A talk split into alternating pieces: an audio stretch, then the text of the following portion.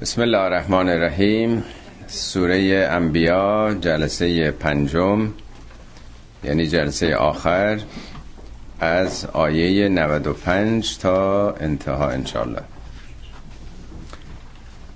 خب آیات دو جلسه گذشته عمدتا بحث تاریخی بود درباره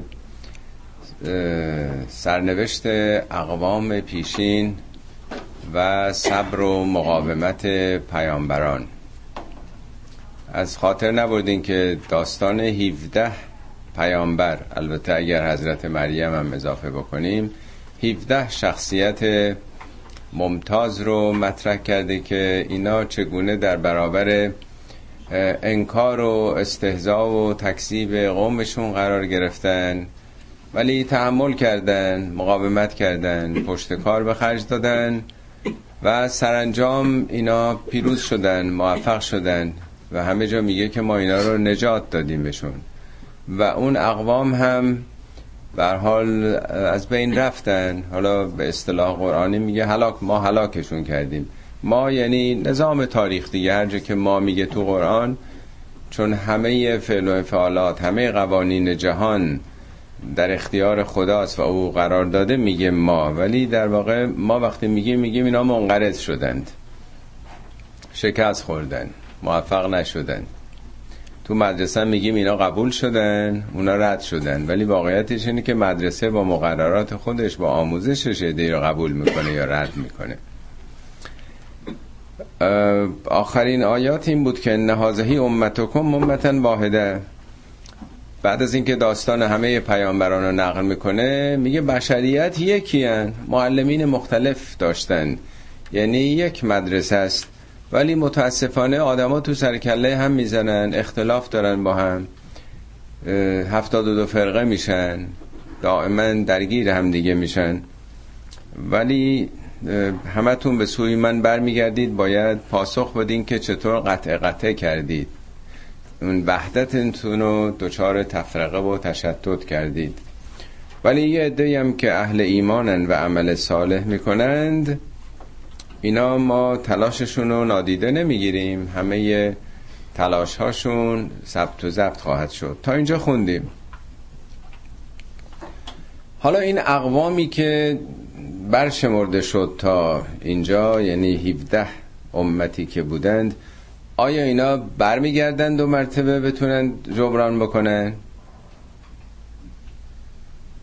مدرسه اگر یه کسی رد شد دو مرتبه می‌تونه بگه حالا اشتباه کردم پشیمون شدم. من دو مرتبه می‌تونم برگردم؟ میگه نه زمان بر نمیگرده. اولین آیه امروز درباره همین موضوعه. و حرام علی قریت اهلکناها انهم لا یرجعون. حرام و حلال در ذهنیت ما همون حلال و حرامای شرعیه. ولی از نظر لغوی حرام یعنی چیزی که یه حریمه یه مانع.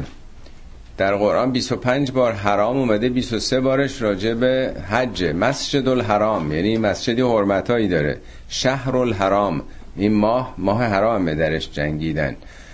مشعر الحرام بیت الحرام. نه که خونه خدا حرامه یعنی حرمتی داره. یعنی نمی‌تونید یک مقرراتی رو نادیده بگیرید. یعنی قوانینی نیست که حرمتش رو باید نگه دارید نمیشه تجاوز کنید. حالا میگه حرامون علا قریت اهلکناها. اون قریه نه به معنای یک روستا. قریه قرا یعنی جمع شدن انسان ها این تمدن ها شهرهایی که مردمش هلاک شدند اینها دیگه بر نمیگردن. انهم لا یرجعون. اینا قابل بازگشت دیگه نیست. امکان جبران نیست. این که میگه حرام تو که ارز کردم منی دیگه مانعیه. زمان که به عقب بر نمیگرده. در قرآن داستان حضرت موسی رو که در یک جعبه گذاشتن در رود نیل میگه وقتی که از آب گرفتنش خاندان فرعون این سینه هیچ زنی رو نمی گرفت که شیرش بده.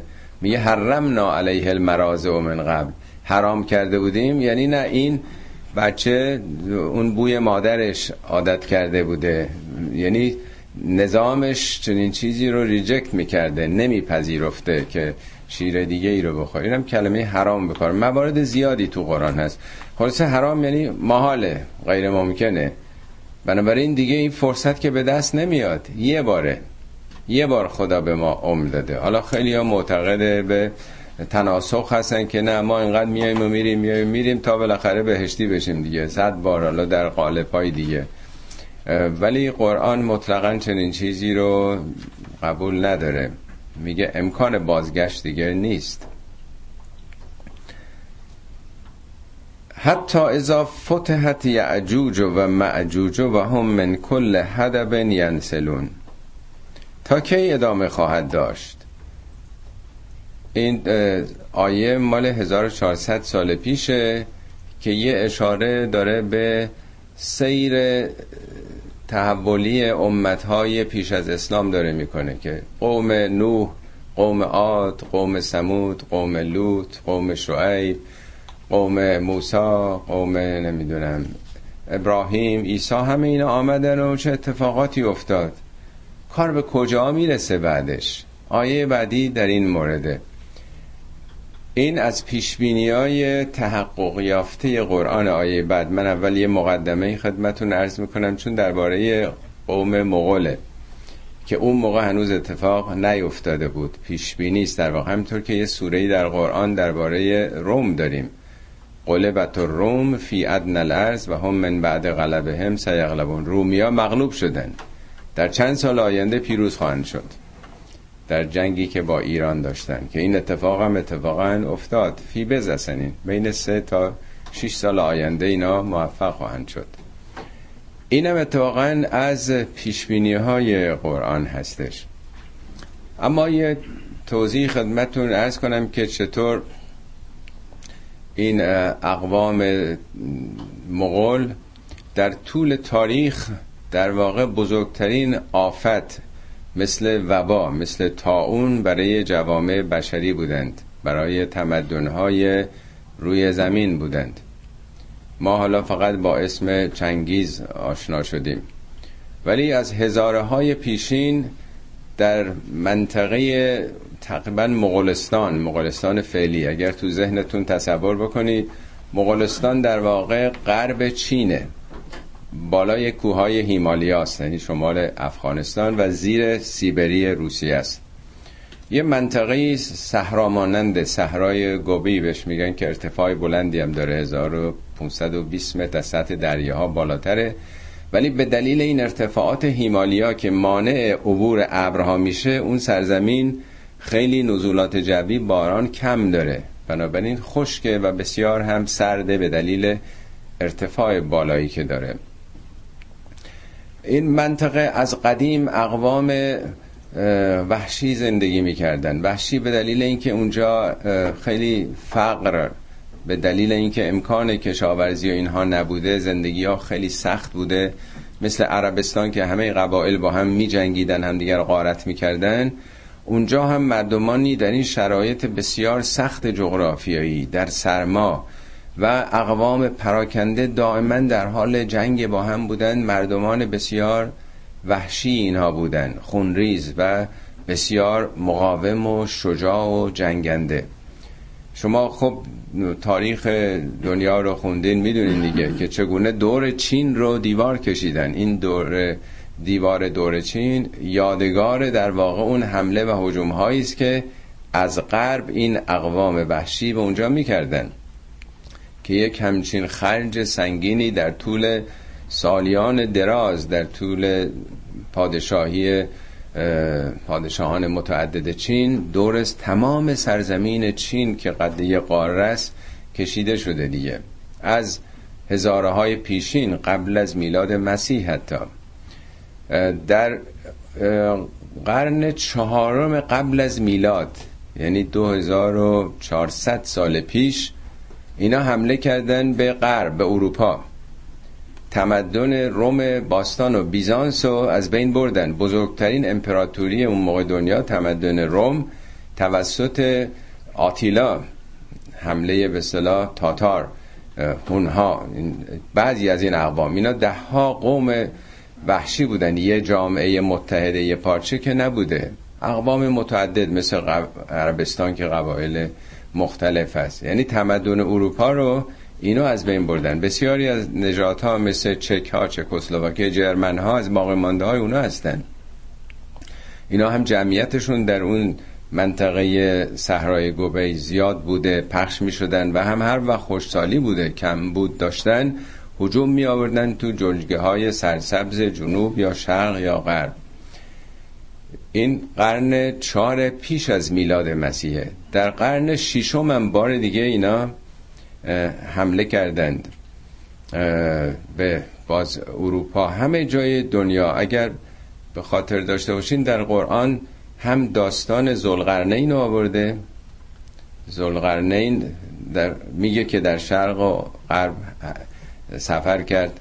زلقرنین با اطلاعاتی که به دست رسیده همون کوروش خود ماست که مادها و پارس ها رو با هم متحد کرد یه نیروی بسیار قوی به وجود آورد.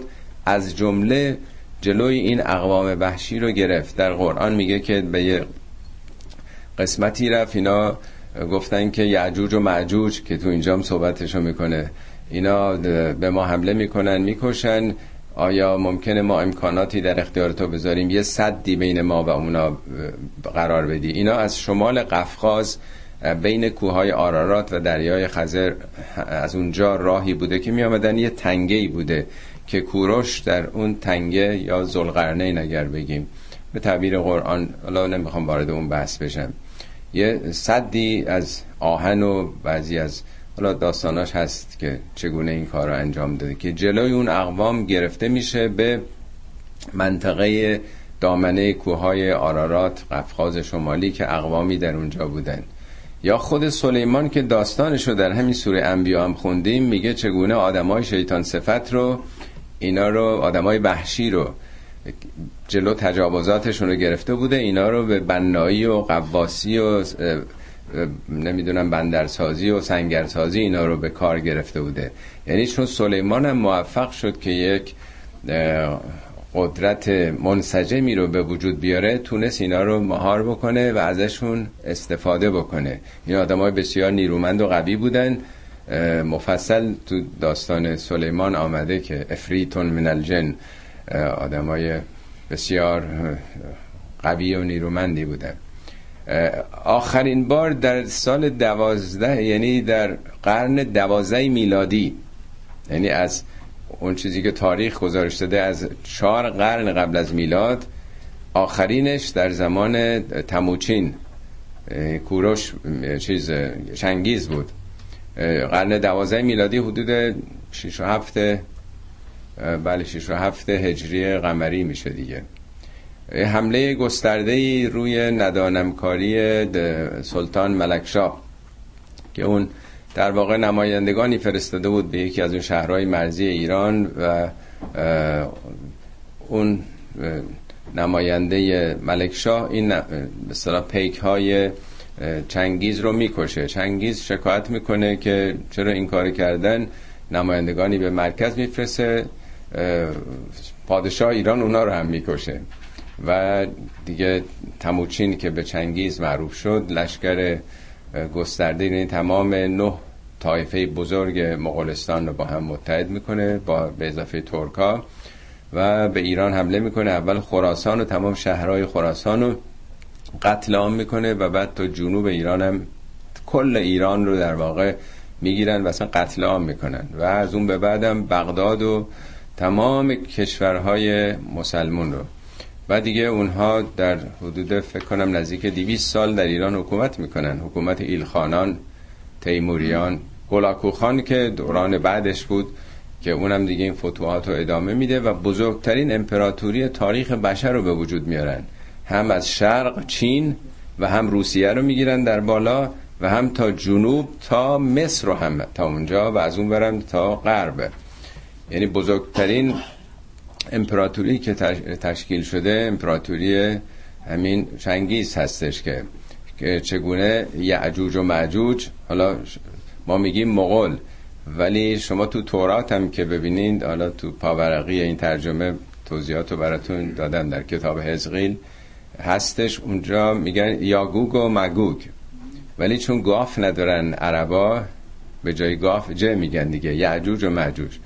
در یونانم از یونان باستانم گوگ و ماگوگ اینا می‌گفتن بهشون که تو همه زبان اروپایی هم ظاهرا از قدیم دو قبیله بسیار بزرگ بوده. همطور که ایران از مادها و پارس ها تشکیل شد اونام دو تا قبیله بزرگ بودن. حالا گاگ و ماگاگ گوگ و ماگاگ نمی‌دونم یا یعجوج و معجوج هرچی می‌خواین بگیرید اسمشو. حال اینا یک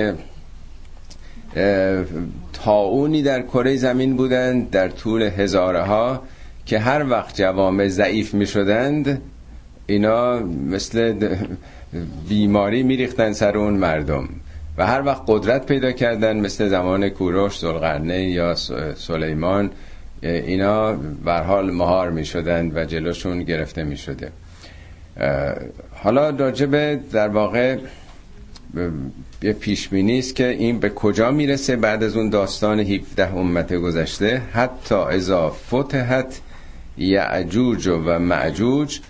فتحت یعنی باز میشه گشوده میشه. اینا از نظر جغرافیایی منطقه مغولستان قسمت جنوبش سلسله جبال البرز. شمالش هم کوههای بلندی است تا 1450 متر که از سیبری روسیه جداشون می‌کنه. در طرف های چین هم ارتفاعات بزرگی است. غرب هم همینطور. اینا در یک کاسه مانندی اونجا هستن. اینا هر وقت هم که عرض کردم وضع معیشتیشون سخت می شده از اونجا گشوده می شده پاشون به مناطق اطراف. هجوم می آوردن به جای دیگه. حتی اذا فتحت یعجوج و معجوج اینا گشوده میشن باز میشن مثل صدی که رها میشه یا در زندانی که باز میشه. و هم من کل هدب ینسلون. هدب یعنی ارتفاع. ارز کردم که این سرزمینشون تماما کوهستان گرفته وسطاش هم در مثلا فلات گوبه هم باز ارتفاعات کوتاهتری هست. از تمام ارتفاعات سرازیر میشن به جلگه های سرسبز جنوبی یا شرق یا غرب. یعنی سلون هم مثل نسل که چطور نسل از پدر و مادر جدا میشن اینام جایی که میرن دیگه بر نمیگردن. تو ایران هم که آمدن دیگه حکومت کردن. جمعیت هم ظاهرا در گذشته در اون مناطق زیاد بوده. الان مغولستان دو شیش دهم میلیون بیشتر جمعیت نداره. حدود پنج میلیون پنج و نیم میلیون در چینن حدود دو میلیون هم در روسیه پخشن. اصلا دیگه جمعیتی ندارن. ولی این منطقه مغولستان حتی در هزارهای پیشین خواستگاه جمعیت بوده. اونجا زاد و ولد فوقلاده بوده. حتی عقبتر هم میریم در میلیون ها سال پیش محل زندگی دایناسورها بوده. الان در از همه جای دنیا بیشتر یعنی حتی برای اولین بار در اونجا فسیل های این دایناسورها رو پیدا کردن تخماشون رو پیدا کردن در اونجا. یعنی نشون میده در هزاره های خیلی پیشین یا میلیون ها سال پیشون زمین آب و هواش عوض شده. اونجا جنگل بوده و سبز و خورم بوده. اینا باقی مانده های به نظر میاد نسل های اون دوران هستن. این منطقه بسیار آبادی بوده این مناطق زیر سیبری. در هر حال میگه این همچون نسلشون از اونجا به دنیا سرازیر میشن. یعنی سلون یعنی همینجور جدا شدن و رفتن. خب این در واقع پیشبینی است که در قرن هشتم به صلاح هجری اتفاق افتاد دیگه. 800 سال بعد تمدن اسلام به کلی از بین رفت دیگه. یکی از عوامل مهم یا مهمترین عاملی که باعث شد که تاریخ درخشان تمدن اسلامی دنیا رو موقع گرفته بود دیگه. تمام دانشگاه های بزرگ دنیا در کشورهای اسلامی بود. دوران تاریک قرون وسطای اروپا بود دیگه. ابن سیناها و رازی ها و نمی‌دونم همه دانشمندان بزرگ دنیا متعلق به تمدن اسلامی بود. ولی وقتی قتل عام شدن بغداد و هم قسمت های جنوب و هم ایران که به کلی تا 300 سال ظاهرا زیر حکومت ایلخانان و تیموریان و نابود شد در واقع تمدن اسلام و هم ایران. خب حالا این دیگه اوج وحشیگری جوامع بشری که بعد از اون دیگه اتفاق مهمی بعد از چنگیز نیفتاد. البته اقوامش تا 200 سال بعد تا قرون مثلا 14 15 اینا بودن. الان دیگه 5 6 قرنه که بشر از شر اینا راحت شده. بعضیا خواستن اینو به نژاد زرد نسبت بدن که در آینده قیامت اینا مثلا کره زمین رو می‌گیرن. ولی اینجور راجع به نژاد زرد نیست راجع به یعجوج و معجوجه اقوام در واقع وحشیه که چگونه بودن. و راجب آینده قیامت هم به نظر نمی‌رسه باشه. اینا گذشته است الان. برای 1400 سال پیش اینا آینده بوده که 800 سال بعدش اتفاق افتاد. آیه بعد وارد قیامت میشه دیگه رو آینده است. تا اینجا مسئله دنیا بود و پیش هایی که چگونه خواهد شد. که حالا تو نهج و بلاغه اتفاقا راجع به این حوادث پیش هایی هست که فرصت نشد که من اینا رو در بیارم براتون نشون بدم. وقترب الوعد الحق. وعده حق خدا نزدیک خواهد شد. داره نزدیک میشه. اون وعده قیامت. فاذا هی شاخصتون ابصار الذین کفروا اگر این اتفاق بیفته یعنی در شرایطی که تحولات قیامت اتفاق میفته این که قرآن میگه خورشید کدر میشه ستاره ها منفجر میشن زمین زیر و رو میشه انقلابات در سطح منظومه شمسی یا شاید بالاتر اتفاق میفته در اون زمان شاخص شاخصتون ابصار الذین کفرو اونایی که کفرو نه یه طبقه خاص. اونایی که انکار می‌کنن این حقایق رو. فکر می‌کنن هیچ وقت این اتفاقات نخواهد بود. چشمانشون خیره خواهد شد. میگن این موضوع خیلی مشخصه یعنی به چشم می‌خوره. کلمه شخصه یعنی بیرون آمدن. چشم آدم هم یه وقت آدم عادی نگاه می‌کنه یه وقت در برابر یک به صلاح صحنه وحشتناکی قرار می‌گیره. چشم آدم مثل اینکه می‌خواد کامل ببینه خطر رو چشم باز میشه. میگه چشمشون از وحشت باز خواهد شد خیره خواهد شد. قد کننا فی غفلت من هذا. خواهند گفت که ما در قفلت بودیم از این موضوع. بل کننا ظالمین. نه نه تنها قافل بودیم از یک همچه امر مهمی. بلکه ظلم هم می‌کردیم. ببین یه وقت هست که یه آدمی یه حقایقی رو نظاماتی رو نمی‌دونه. خب نمی‌دونه. یه وقت هست که نه تنها نمی‌دونه داره خلاف اونم عمل می‌کنه. به دیگران هم ظلم می‌کنه. آدم قافل ممکنه که قافل باشه. اهمیتی نده.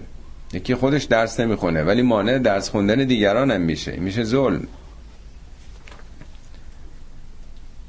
انکم به ما تعبدون من دون الله حسب و جهنم انتم لها واردون.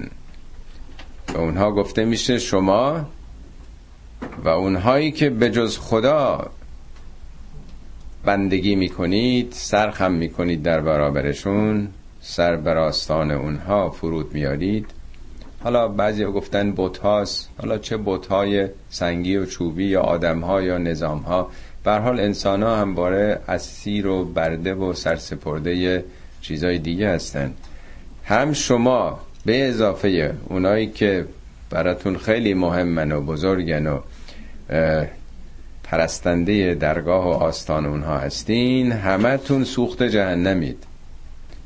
به اینو قرآن در جاهای مختلف گفته ببینید ما آتش دنیایی امروز که فراهم می‌کنیم درش هیزم میریزیم زغال سنگ میریزیم نفت میریزیم.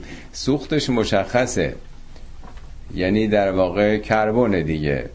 انرژی خورشید که در چوب جمع شده یا در زغال سنگ به صورت فسیلی جمع شده یه انرژی متکاسفی هست که مونده از زده ها یا هزاره های پیش. ولی در واقع آتش جهنم تمثیل چه کسانی تو دنیا آتش برمیافروزن جهنم به پا می‌کنن برای دیگران؟ آخرت چیزی جز ادامه زندگی دنیا و تحقق اون تبلور اون نیست. همینطوری که یه عده عامل جهنمی شدن دنیا هستند. بهشت دنیا رو تبدیل به جهنم می‌کنن سرنوشت بعدیشونن پس کیا جهنم رو به وجود میارن؟ یعنی سوخت جهنم پدید آورنده جهنم انسان ها هستند. سوختش یعنی اوناست که پدید میارن یه همچی محیطی رو. در جای دیگه قرآن هم میگه وقود و الناس و الحجاره سنگ و انسان ها این رو دارن پدید میارن. یا میگه آتشی که از دلها زبانه می‌کشه. نار الله الموقدت التي تطلع علی از فعاده که این آتش زبانه می‌کشه. این برای فهم ماست که به آتش های دنیا تشبیه میشه. در هر حال میگه شماها همه خودتون پدید آورنده این آتش این جهنم هستید سوخت این آتش هستید. انتم لها واردون. به جایی که بگه شما اونجا وارد میشین بهی میگه شماها برای او وارد شونده ایند یعنی شما شایسته چنین محیطی چنین سرنوشتی هستین. یعنی با این سنخیت پیدا کردین. نه اینکه کسی بخواد شما رو تو جهنم بندازه. این وجودتونه که با اون شرایط دمخوره اونطوری ساخته شدید خودتون رو ساختین. لوکان هاولائه آلهتن ما وردوها. اگر به اینا گفته میشه که اگر اینها که شما میپنداشتین خدایانی هستند حالا عرض کردم یا بتهایی که خدایان می‌دونستن یا خدایانی که در مصر باستان بوده در یونان بوده این همه خدایان متعدد که میشمردن. در ایران باستان خودمون هم بوده. خب اگه اینا خدایانی بودند الهه جنگ الهه عشق الهه نمی‌دونم آب الهه چی الهه چی این همه الهه های مختلف. خب اینا که وارد نمی شدن به جهنم. و کلون فیها خالدون. در حالی که همشون جاوید در این شرایط خواهند بود. لهم فیها زفیرون و هم فیها لا یسمعون. برای اونها در اونجا زفیری زفیر این حالت بازدمه. شما یه وقت تنفس می‌کنید یه وقت بیرون می‌دید. وقتی که آدم در برابر یه صحنه وحشتناکی قرار گرفته جیغ می‌زنه یا داد می‌زنه حالت می‌خواد صداشو بده بیرون دیگه. اینو بهش میگن زفیر. صدای در واقع فریاد استغاثه است جیغه یعنی اونا در اون شرایط یک حالت استغاثه و فریادی خواهند داشت در حالی که شنیده نمیشن و هم فی حال لا یسمعون نمیشنوند یعنی فریاد دادرسی و کمکی از جایی نمیشنوند. البته اینا بارها هم عرض کردم برای فهم ماست قرآن به زبان انسانها داره صحبت می‌کنه برای اینکه بفهمیم. ولی همه اینها به صورت نکره است. نکره یعنی تنوین داره. زفیرون. اگه ال زفیر بود معلوم بود که چه زفیری هست. همه جا آیات قرآن به صورت نکره درباره آینده اومده. ناشناخته است مبهمه. یه تصویری است که ما بفهمیم چه شرایطی خواهد بود. معمولا هر جا در قرآن این وعده های به صلاح هشدار دهنده داده میشه در مقابلش جهات مثبت هم گفته میشه. ان الذين سبقت لهم من الحسنا اولئک انها مبعدون. اونهایی که از جانب ما وعده نیکویی به اونها تعلق گرفته پیشی گرفته اونها دورند از آتش دورند از چنین شرایطی. وعده نیکو یعنی خدا گفته هر کسی راه درست بره ستم نکنه. مطابق نظامات و قوانینی که بر جهان عمل بکنه سعادتمنده دیگه. یعنی قرآن قبلا گفته خدا اینا رو آگاهی داده به انسان ها از جانب خدا پیشتر به اینها این وعده رو داده شده و عمل کردن اونا چنین سرنوشتی نخواهند داشت. لا یسمعون حسیسه ها حسیس از همون حس میاد دیگه. ما حواس مختلف داریم حس شنیدن داریم. سامعه داریم لامسه داریم باسره داریم. حواس پنجگانه دیگه. کوچکترین حسی از اون نخواهند کرد. این که میگه لا یسمعونه یعنی کوچکترین صدا که آدم پا قدم می‌ذاره رو برگم پاش صدای مختصری میده. یعنی در واقع چنین زفیری که اونجا صدای وحشتناکی است میگه چنین چیزی رو هم کوچکترین صدا رو هم نمیشنوند. و هم فیها و هم فی مشتهت انفسهم خالدون. در اونجا تو اون شرایط تو بهشت هرچی اسمشو بذارید آنچه که نفسشون یعنی دلشون اشتها بکنه برای ابد خواهد بود. اشتها تو فارسی ما معمولا برای خوردنی ها به کار می‌بریم. ولی اشتها یعنی خواسته دل که چیزی رو با میل بخواد. همه چی می‌تونه مشمول اشتها بشه. یعنی هر چی که دلشون مشتاق باشه شیفته باشه. من بارها این رو توضیح خدمتون دادم که اینی که در قرآن میگه مثال بهشتی که به متقین وعده داده میشه مثل باغهایی است که از زیرش نهرها جاری است در اونجا نهرهایی از آب که رنگش عوض نشده یعنی آبی که گندیده نشده. خود تو عربستان آب جاری رودخانه که به اون معنا در لاقل مکه و مدینه نبوده. آبها برکه هایی بوده میشه رنگش تیره و تار می‌شده بوی آب لجن می‌داده. یا میگه نهرهایی از شیر نهرهایی از اصل خب این اشتهای اون مردم همین حرفا بوده دیگه. باید بهشون بگن اونجا هوری قلمان اونجا باغ.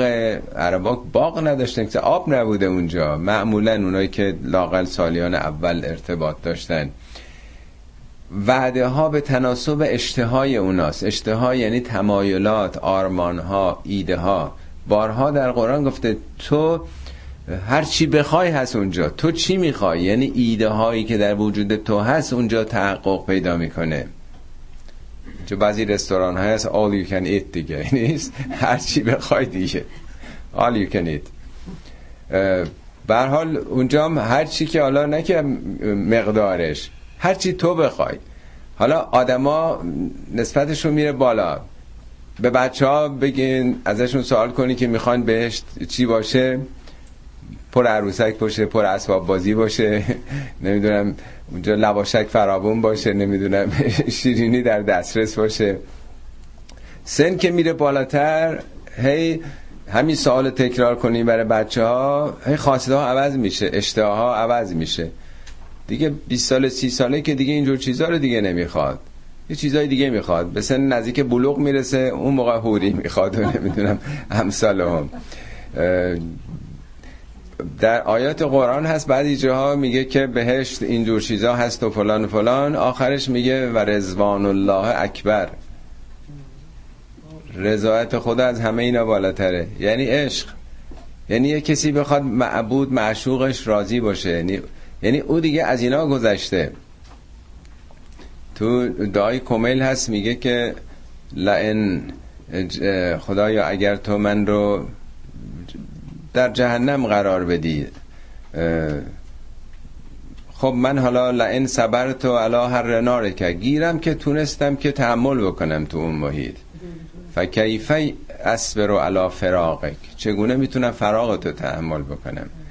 و کیفه اسبر و ان نظر الا کرامتک چطور محرومیت از نگاه به تو رو می‌تونم تحمل بکنم. خدا نه که چیزی بشه نگاه کنه. نظر به کرامت تو نظر به اون مراتب و مقامات عالی رو. میگه خدایا اگر من سرنوشتم سرنوشت دوزخی هم باشه تمام اهل دوزخ رو خبر می‌کنم که من تو رو دوست دارم فقط. یعنی این نیست که من حالا چه دارم می‌کشم. این خیلی مهمه. معمولا عشقهای دنیایی اگر معشوق بنای ناسازگاری بذاره این عشقات فراموش میشه همه. چنان قطع سالی شدن در دمشق یاران فراموش کردن عشق. بله این عشقهای دنیایی در واقع برای خود نهایتش. ولی یه کسی واقعا رسیده باشه به اون مراتب متعالی دیگه خود اصلا وجود نداره. خب این اشتها پس عوض میشه. میگه بر حسب که تو چی بخوای بهشتی که قرآن میگه ارزو هست سماوات و الارض. بهش کجاست؟ همه کهکشان هست همه عالم وجوده. پس هر کی هرچی بخواد دیگه چی می‌تونیم بخوایم که عالم وجود درش نباشه؟ هر چی ما بخوایم تو عالم وجود دیگه. یعنی مطلق خواسته ای تو. هر چی بخوای در واقع هست. بر ابد لا یحزنهم الفزع الاکبر و تتلقاهم الملائکه هذا یومکم الذی کنتم توعدون.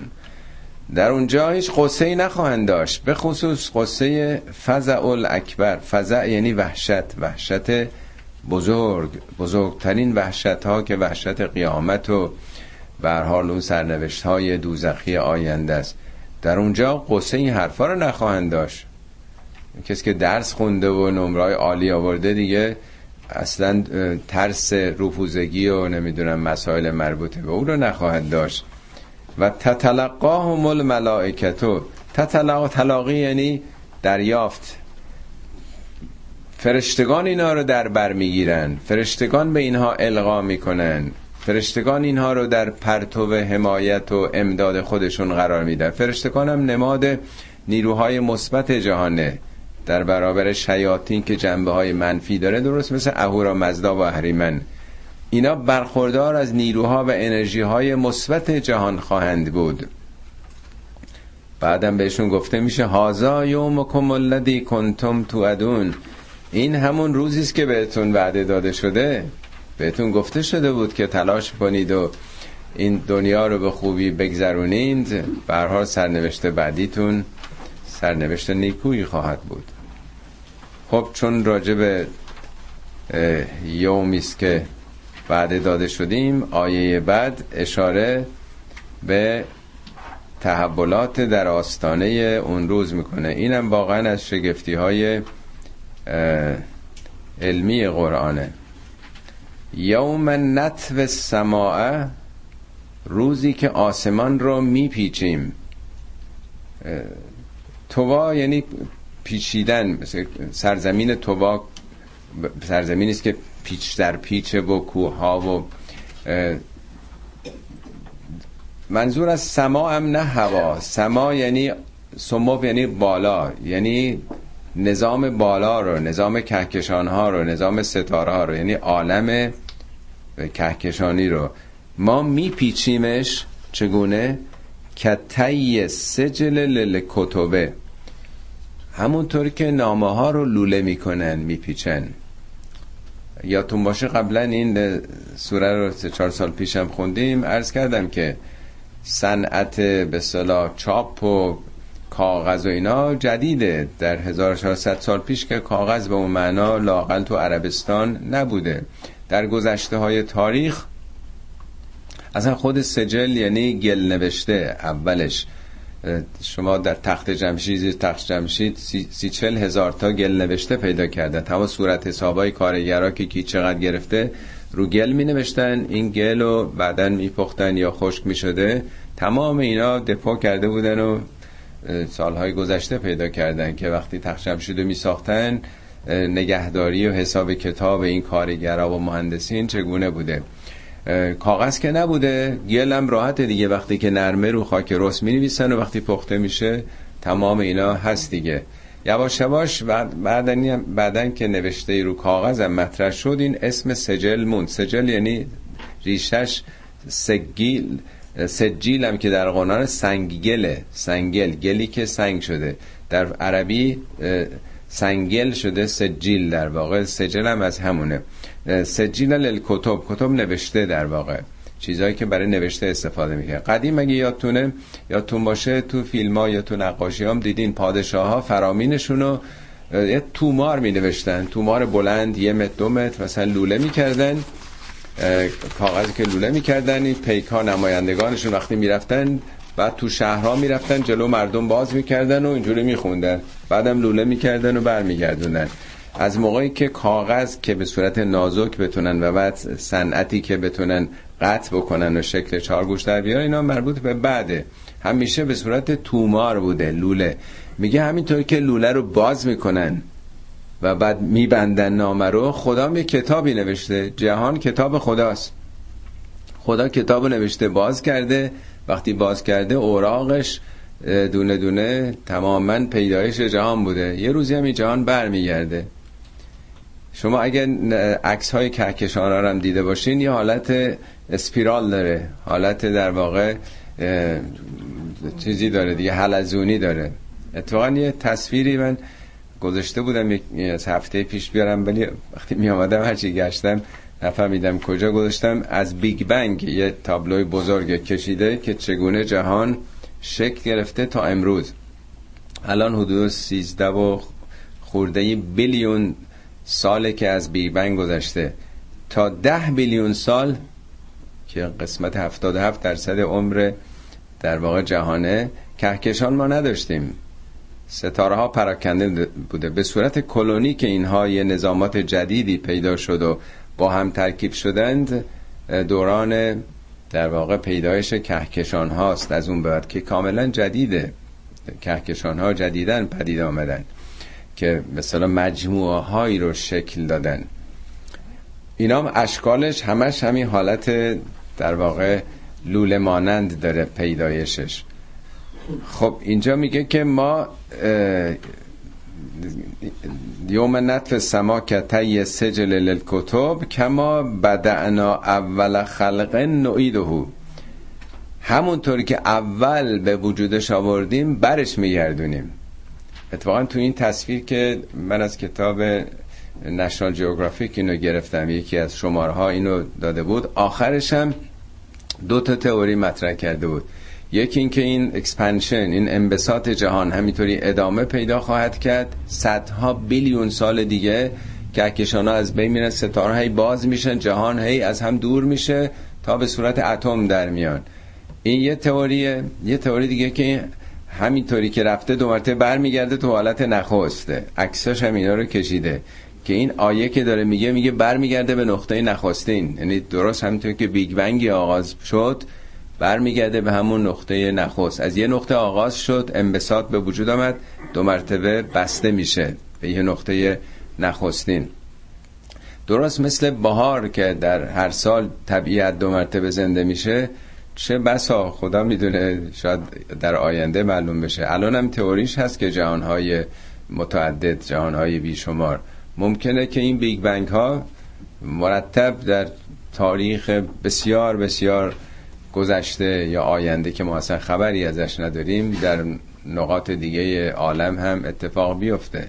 چون ما چیزی نمی‌دونیم. حتی این دنیای فعلی ما دنیای مادی 4 درصد جهانی است که شناختیم. 26 درصدش بلک متر هست. 70 درصد دیگه هم بلک انرژی اشاره تو پاورقی به این موضوع خدمتون کردم. در حال این خودش از عجایبه که چطور هم چیزی رو اونا که میگن که این قرآن محمدی پیامبر نوشته. پیامبرم بی سواد بوده و اعتقادات زمان خودش رو باستاب می‌داده. اینجا سخن از تحولاتی است که در آینده جهان هستی نه کره زمین نه منظومه شمسی. یه جهان رو همینطوری که آغاز کردیم دو مرتبه خواهیم پیچیدش. این خیلی تعبیر دقیقا مطابق به صلاح مسائل علم نجوم هست. کسانی که آشنایی بیشتر دارن بهتر می‌دونن. وعدن علینا. این بعده است بر ما. انا کنا فاعلین. ما کننده ایم ما این کاره ایم کار ما اینه. یعنی نیست که چطور ممکنه چطور میشه یه همچه اتفاقی بیفته. خب تا اینجا به صلاح اشاره به آینده است و حالا دو مرتبه برمیگرده به اون بحث نخست که بالاخره هر کسی که می‌خونه این آیاتو میگه خب بالاخره تکلیف ما چیه؟ ما تو این دوره چیکار کنیم؟ وظیفه ما چیه؟ تو زمان خودمون مکان خودمون با گرفتاری های خودمون با ظلم و ستم که بر جوامعمون میگذره. آیه بعدی درباره این موضوعه. ولقد کتبنا فی الزبور من بعد ذکر ان الارض یرثها عبادی الصالحون. ما در زبور نوشتیم. زبور چیه؟ کتاب داوود دیگه. در سورای دیگه قرآن گفته که لقد آتینا داوود زبورن. ما به داوود زبور رو دادیم. میگه ما در کتاب داوود هم اون موقع نوشتیم یعنی مکتوب کردیم این قانون رو. گفتیم زبوری که بعد ذکر بود. ذکر اسم توراته. تو همین سوره خوندیم که ما به موسی چی دادیم؟ لقد آتینا موسی الفرقان و زیاء و ذکرن. ما به موسی فرقان رو دادیم زیاء رو دادیم ذکر رو. یعنی اینا صفات توراته تورات چون به انسان شناخت میده فرقان اسمش. چون راه روشن می‌کنه اسمش زیاه و چون یادآوری و تذکر اسمش ذکره. اتفاقا آیات زیادی هم داریم که این کتابو میگه اسمش ذکره. لقد آتینا ذکرکم. ذکرتون رو براتون آوردم. پس بعد از ذکر چون داوود در نظام حضرت موسی بود دیگه عضو بنی اسرائیل بود. یعنی بعد از تورات به داوود ما زبور رو دادیم. در زبور نوشتیم که چی؟ ان الارض یرثها عبادی از صالحون. زمین رو بندگان صالح من به میراث خواهند برد. زمین منظور نه کره زمین پلنته. زمین یعنی سرزمین یعنی کشور یعنی مملکت. یعنی کیا میان رو؟ بالاخره بندگان صالح موفق میشن. یعنی مطابق قوانینی که خدا بر جوام بشری گذاشته. اگه مردمان صالحی باشند حتما اونا حاکم بر سرنوشت مملکت و ملت خودشون خواهند شد. اگر نیستن معلومه که مردم صالح کمن یا ضعیفن. به بار عرض کردم که تاریکی اصالت نداره. هر جا نور نباشه تاریکیه. شما وقتی چراغ کلید بزنید پایین نور میره تاریکیه دیگه. تاریکی چیزی نیست. به محضی که بزنید بالا تاریکی میره. جا الحق حق آمد و زهق الباطل. باطل رفت. ان الباطل کان زهوقا. باطل رفتنیه. باطل که اصالتی نداره. چون آدمای صالح و شایسته نیستن اکثر مردم کلاهبردار و پشت همانداز و بر حال دنبال منافع شخصی خودشون میشن. طبیعتا از توی اونا وقتی اکثریت در یه تعدادی از متوسط 50 درصد بره بالا اونا غلبه می‌کنن دیگه. مثل کفه ترازوه دیگه. سرنوشت جامعه عوض میشه. حالا چرا گفته که ما در کتاب داوود نوشتیم؟ خودش یک نکته ایست داوود کی بود؟ داوود یکی از بنی اسرائیل بود دیگه. بنی اسرائیل بسیار تو سری خورده و ضعیف و زلیل و آواره بودن سالیان دراز اینا رو از شهر و دیارشون هم بیرون کرده بودن. در قرآن میگه که بعد از موسی پیامبری داشتن که بنی اسرائیل به اونا گفتن که توی سرداری برای ما مشخص کن ما می‌خوایم بجنگیم. میگه بابا شما که اهل جنگ نیستین و شما که آدمای ترسو هستین. میگه دیگه چی برای ما مونده که نخواهیم بجنگیم؟ قد اخرجنا من دیارنا و ابناینا. ما رو از شهرهامون بیرون کردن مثل فلسطینی ها به قول معروف آواره شدیم. پسرامون و بچه رو کشتن. دیگه چیزی نیست برامون که بخوایم. میگه خیلی خب داستانش مفصله. تالوت رو معرفی می‌کنه و اون سال می‌بینه و خلاصه حالا نمی‌خوام کشش بدم. بالاخره اینا حرکت می‌کنن که برن اون سرزمینی که اینا رو آواره کرده بودن اخراج کرده بودن برن بگیرن اونجا رو در جای خودشون. وقتی که مواجه میشن با سپاه جالوت میگه قرآن سپاه بسیار نیرومندی بودن. میگه بنی اسرائیل گفتن لا طاقت لنا اليوم به جالوت و جنودی. امروز ما قدرت رویایی رویایی رو با اینا رو نداریم. فذهب انت و اله که فقاتلا. تو و خدا برید بجنگید. انا ها هنا قاعدون. ما اینجا نشستیم. اگه موفق شدیم ما هم تشریف میاریم. یعنی میگه همشون ترسیدن دیگه جا زدن. بعد میگه یه تعداد قلیلی. اینا گفتن که نترسیم. میگه اینا نعمت خوف خدا رو داشتند. یعنی چون خوف خدا داشتن از چیزی نمیترسیدن.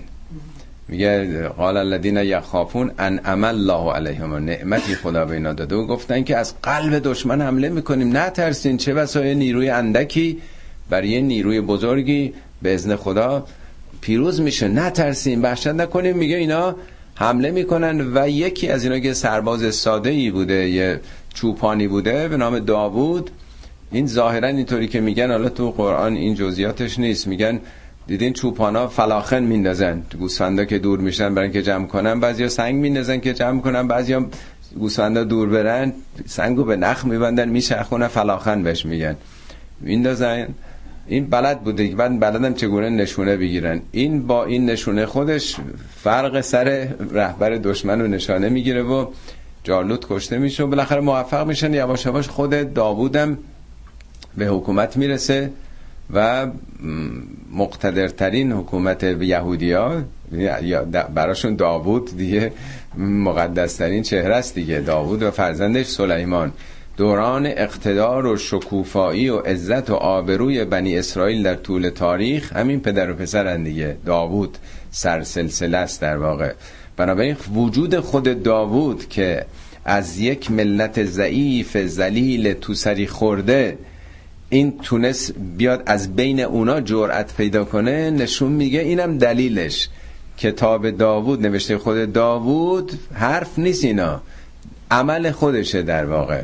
در اون موقع نوشتیم که بالاخره ملت هایی که صالح باشند پیروز میشند ان فی هادا لبلاغن در این موضوع بخشنامه است. بلاغ یعنی ابلاغ. لقوم عابدین برای مردمی که نه عبادت نماز روزه عبادت واقعی در واقع. یعنی مردمی که در مسیر حق باشن سینهشون گشاده برای حق و حقیقت باشه. معنای عبادت بارها توضیح دادم در که چیه مفهوم واقعیش. یعنی اونایی که آدمای مثبت و درستی باشن در مسیر حقیقت باشن این یه ابلاغیه برای اونها. یه پیام روشن و رسایی است. خب حالا اینا باز گذشته است دیگه نیست؟ زبور و اینا هم دیگه دوراش گذشت. حالا یه ذره آمده جلوتر. ان و ما ارسلناک الا رحمتا للعالمین. حالا نوبت پیامبر اسلام به دنبال داستان یعجوج و معجوج و جنایت ها و خون و خرابی و خسارت. ما تو رو برای رحمت فرستادیم برای جهانیان. ما ارسلناک نفرستادیم تو رو الا رحمتا للعالمین. اونم عالمین نه للاعراب نه مردم خاص. برای جهانیان ما تو رو به عنوان رحمت فرستادیم. در جای دیگه قرآن میگه نبی رحمه او پیامآور رحمته. اگه مثلا میگه موسی کلیم الله کسی که خدا باهاش تکلم کرد یا ابراهیم خلیل الله. موسی روح الله محمد حبیب الله. حبیب حب دیگه عشق دوست داشتن عربا به معشوقشون میگن یا حبیبی دیگه یا حبیبی. حبیب الله یعنی در واقع یه رابطه عشق و عاشقیه با خدا.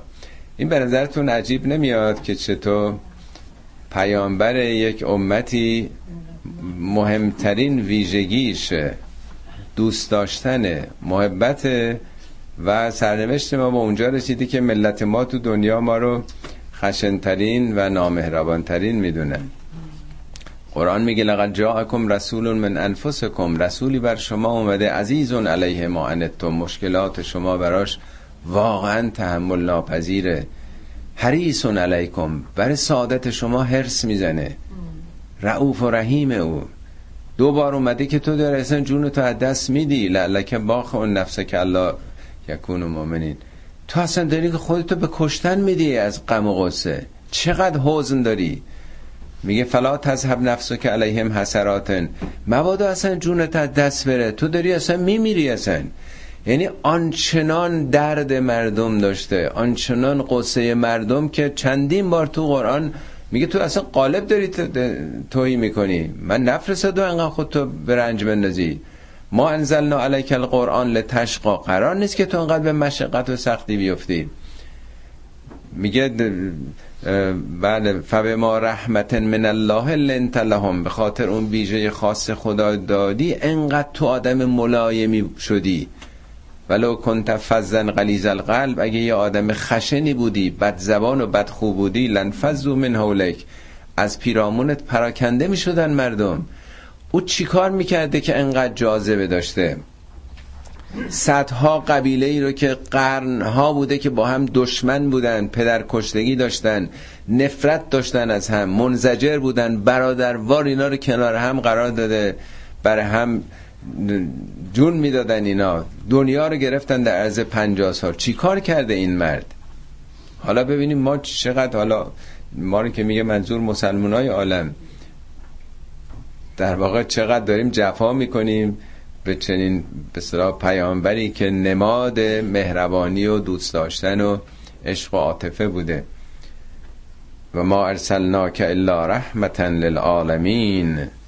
قل انما یوها الی انما الهکم اله واحد. فهل انتم مسلمون؟ ای پیامبر بگو انما انما یعنی این است و جز این نیست که یوها الیه. به من داره وحی میشه. یعنی اینا حرفای من نیست. اینا کلمات من نیست. اینا رو باید بعضی از این دوستانی که انقدر میگن که اینا سخنان پیامبر و باستاب در واقع مکاشفات او هست میگه بابا اینا حرفای من نیست. انما یعنی این است و جز این نیست به من داره وحی میشه اینا یه الهاماتیه. چیه اون الهامات؟ الهامات اینه انما الهکم اله واحدون. انما این است و جزی نیست که اگر معبودی هست معبود یکیه. یه قانون تو دنیا هست. جهان یه قانون برش حکم می‌کنه. اله شما یکیه. اله واحدون. فهل انتم مسلمون؟ تسلیم میشید تسلیم این حقیقت هستید. به این حقیقت اذعان می‌کنید که یک معبودی در جهان هست یک نیروی خالقی هست. فان تولوا حالا اگه پشت کردن بی کردن فقل آزنتکم علی سواء دعوا نداریم بهشون بگو من به همتون گفتم آزنتکم اذن ازان یعنی چی ازانی که میگن نه اعلام می‌کنن دیگه. آزنتکم من به همتون اعلام کردم. علا سواء به تصابی یعنی این نیست که من آمدم برای یک کسی توضیح مفصل دادم به یک کسی اشاره کرده باشم. به همه گفتم. به تصاوی به همه این پیام من رسوندم که یه خداست. یک نیروه تو دنیا. و این ادری منم خبر ندارم. اقریب ام بعید ما تو ادون اون وعده ای که به شما داده شده قیامتی که قراره بیاد من چه می‌دونم؟ من چه می‌دونم؟ نزدیک یا دوره؟ اگه بگن دوره صد هزار سال بعد خیالمون راحت شد. الحمدلله پس امان ما نیست. پس ولش کن. کی حالا صد هزار سال پیر اگه بگن یه هفته دیگه از زندگی آدم میفته بدو بدو یه کاری بکنیم که جبران بکنیم. نه برای همه باید مساوی باشه که همه نسل ها در یه شرایط مساوی هم برم نمی‌دونه. بارها تو قرآن اومده که از تو سوال می‌کنن قیامت که انگار که تو چیزی می‌دونی تو این زمینه. فیما انت من ذکرها. اصلا چی می‌دونی تو تو این زمینه؟ انما علمها اند ربی علمش پیش خداست. انه یعلم الجهر من القول و یعلم ما تکتمون. خداست که فقط می‌دونه سخنان آشکار انسان و اون چی که کتمان می‌کنه پوشیده میداره. آها بله. انه نه دیگه همین خوندم خوندم بله به همه گفتم و این ادری غریب و بعید ما تودون که گفتم انه یعلم الجهر من القول. خداوند گفتار آشکار رو می‌دونه و یعلم ما تکتمون. کتمان یعنی پوشوندن مخفی میگین در گوشی میگین نجوا می‌کنه اونم می‌دونه. و این ادری من اینو هم نمی‌دونم. لعله فتنتون لکم. شاید یه امتحانیه براتون که معلوم نیست که کی خواهد بود. و متا اون الهین. این باعث میشه که یه بهرهمندی تا یه مدتی اگه بدون بگن که پنج سال دیگه میشه دیگه این پنج ساله رو بدو بدو آدم بگه مثلا دو هفته بعد امتحان میشه دیگه. می‌خواد میگه من چه می‌دونم که من خبری ندارم. شاید فتنه یعنی امتحان آزمایش دیگه. یه امکانی بهره ای داشته باشین. قال رب کن بالحق. پیام قال یعنی گفت پیام پیامبر گفت. رب کن بالحق. خدای خودت به حق حکم کن. خودت داوری اصطلاح عادلانه کن. و ربنا الرحمن المستعان و علا تصفون. پروردگار ما رحمانه. رحمان کسی است که رحمتش بر همه جا میتابه. مثل خورشیدی است که همه رو زیر چتر خودش گرفته. مستعان کسی است که مورد استعانته. یعنی از او استعانت می‌گیرن کمک می‌گیرن. از چی کمک از خدا باید گرفت؟ علا ما تصفون. از اون چی که دیگران وصف می‌کنن دیگران میگن اینا خدا اینجوریه دیگران میگن نمی‌دونم. یعنی خیلی حرفا مخالفین می‌زنن. میگه پروردگار ما رحمانه. باید از او کمک گرفت. رفت به دامن رحمانیت خدا پناه برد. در آغوش رحمانیت خدا باید جای گرفت. یه کاری نداریم. بذار هر چی دلشون می‌خواد مردم بگن پروردگارم رحمانه. صدق الله العلی العظیم.